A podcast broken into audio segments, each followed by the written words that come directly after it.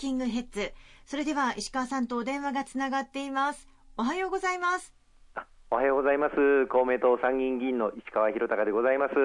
今週もよろしくお願いいたします。どうぞよろしくお願いいたします。今週は急遽あの電話でこのように参加ということになりまして、はい、大変申し訳ありません。ご迷惑をおかけいたしますよろしくお願いいたします。さあ、今週は、まん延防止等重点措置というテーマでお届けするわけなんですが、はい、このまん延防止等重点措置、発令されましたね。えそうなんです。あのまあ、大阪、えー、そして兵庫、宮城県、この3つの府県で新規感染者数の数が非常に急増しているということ、これを受けまして、はい、1月の1日、この間の木曜日になりますけれども政府のコロナ対策本部においてこのまん延防止等重点措置を来週4月の5日から5月の5日までの1か月間適用するということがあの決定の運びとなりました。まあ、急遽この決定の運びとなりましたので、もともと収録していたこのラジオの番組も急遽変更になって、収録をやり直していただいてまして、本当に申し訳ありませんが、このまん延防止等重点措置についてご説明をさせていただきたいというふうに思います。今回は先ほど言いました通り大阪府そして兵庫県宮城県なんですけれども、はい、このまん延防止等重点措置は市区町村ごとに定をするということが、各府県の知事に権限が与えられることになります。そこで政府が適用すると決定したのに基づいて大阪府では大阪市そして兵庫県では神戸市、西宮市、尼崎市、芦屋市と、まあ、いわゆる阪神間のところですね、はい、それから宮城県は仙台市という地域でのあの指定を行ってさまざまな対策を取ることになります。具体的にはこの地域での飲食店での営業時間を午後8時までに短縮をしていただくという要請をさせていただいて、はい、で法律上、今回はこのまん延防止等重点措置によって最終的にはあの命令を行うということも可能になっておりまして、命令に違反した場合には罰則もあのかかるという内容になっております。さらには昼間のカラオケのあの感染拡大も指摘されていますので、はい、カラオケ設備の、まあ、利用自粛なんかも求めるところも出てきていますしまた大阪ではマスクをつけた上での会食ということを要請すると、うん、あるいは飲食店に対してアクリル板の設置など対策を要請するといったことが今回あの行われることになっております。かなり大阪でも感染者数が増えていますけれども、現状、状況というのはいかがでしょうか？そうですねあの先週来300人を超える日が続いておりましたが、今週になりまして400名を超えそしてその3月の31日には600名に近い感染者数が報告されたという非常に前回までの第1波、第2波、第3波と比べてもその感染の伸びが極めて大きいということも今回のまん延防止等重点措置を適用するということにつながったんだというふうに思っています。あの全国の新規感染者数も3月上旬以降増加が続いてまして、はい、直近の1週間では10万人当たり約10人となっていますが関西圏を取り出してみますと、うん、大阪、兵庫では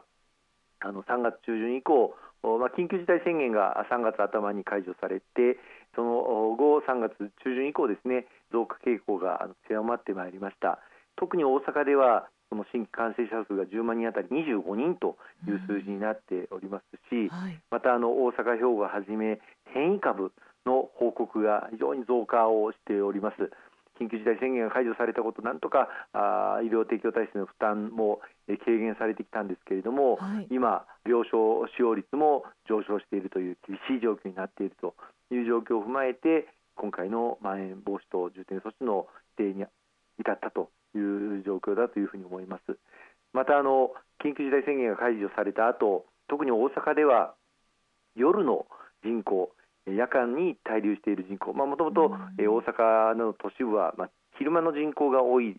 分地方から通われている方は夜間は地元に帰られるわけですけれども、はい、この夜間にいらっしゃる人口が増えている、まあ、緊急事態宣言解除後に飲食店の時間短縮要請時間がそれまでの8時だったのが9時にに変更になったということも大きく影響していると思いますで特に20代から30代の若い方々の感染数がま増加をしているということさらには変異株の報告も増加をしているという状況もあの今回のまん延防止等重点措置の発令に至った大きな要因だというふうに思いますね。うんまあ、なんとかこう感染者数、これ以上増えないためにも、こういった措置が発令されたということなんですね。このまん延防止等重点措置なんですけれども、今までの緊急事態宣言とどういうふうに違うんでしょうか？はいあのこのまん延防止等重点措置、まあ、当初、なかなか耳慣れないあの言葉だというふうに思われた方多いと思うんですけれども、はい、今年の2月に、えー、実は法律を改正をいたしまして、ええ、新たにあの創設創設された措置になります。あの新型インフルエンザ等対策特別措置法という法律があって、この法律に基づいて昨年来ずっと、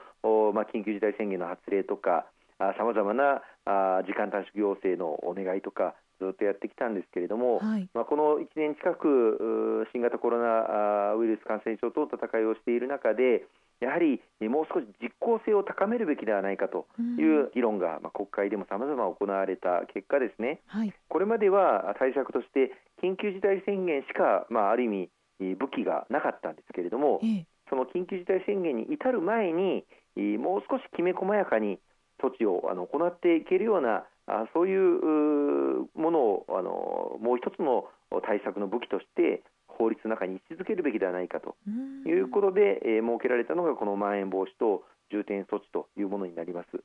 したがってその感染の厳しさで言いますと、まあ、ステージ1から4までよく分類されるんですが、ステージ4で発動されるのが緊急事態宣言だというふうに考えますと、その一歩手前のステージ3の段階で、まあ、措置することができるのが今回のまん延防止等重点措置ということになります。まあ、感染拡大の中でステージ4に至る前にしっかり感染拡大を食い止めて緊急事態宣言を発動しなくていいようにきめ細やかな対策を取るというのが目的で今回もこのまん延防止等重点措置を発令することになったというものになります。それであの緊急事態宣言と何が違うかと言いますと、はい、先ほども少し申し上げましたが緊急事態宣言は都道府県ごとに発令をするということになります、が今回のこのまん延防止等重点措置は都道府県知事に権限を与えるということは変わらないんですけれどもその都道府県知事が単位を市町村単位で指定をするということができるようになります。今回はしたがって大阪府においては大阪市の地域でこのまん延防止等重点措置を徹底的に行うことで緊急事態宣言に至らないように特定地域のこの蔓延を抑えるための対応をしていこうというのがこのまん延防止等重点措置になります。またあの実施できる措置も緊急事態宣言とまん延防止等重点措置ではちょっと違うところがありまして、緊急事態宣言では例えばお店に休んでもらう休業要請なんかもできるんですが、はい、このまん延防止等重点措置ではあの休んでくださいという要請はあのできないんです。えー、代わりに、まあ、緊急事態宣言でも行うことのできる営業時間の短縮要請を行うことができるというのがこのまん延防止等重点措置になります。で今回のこの法改正でまん延防止等重点措置を盛り込んだんですが最も大きなポイントは、はい、罰則を設けたということなんですね。これまでは、はい、時間短縮要請に応じていただかなくても、まあ、法律上の罰則を課すことはできなかった。したがってなかなかその応じていただけない場合に拘束力を持って時間短縮をあのお願いすることができない。あるいは休業をお願いすることができなかったわけですけれども、はい、今回の、えー、まん延防止等重点措置で飲食店の皆様に営業時間の短縮要請を行って、まあ、夜8時以降の営業時間を短縮していただくようお願いしておりますが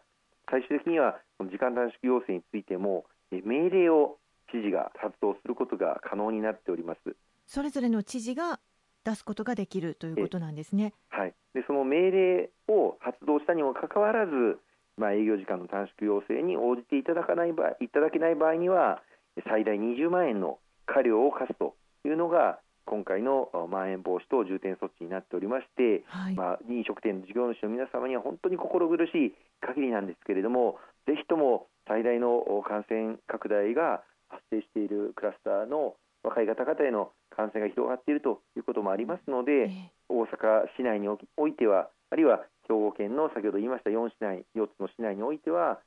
8時までの営業時間短縮をぜひともあのお願いしたいというふうに思っております。大阪府域においては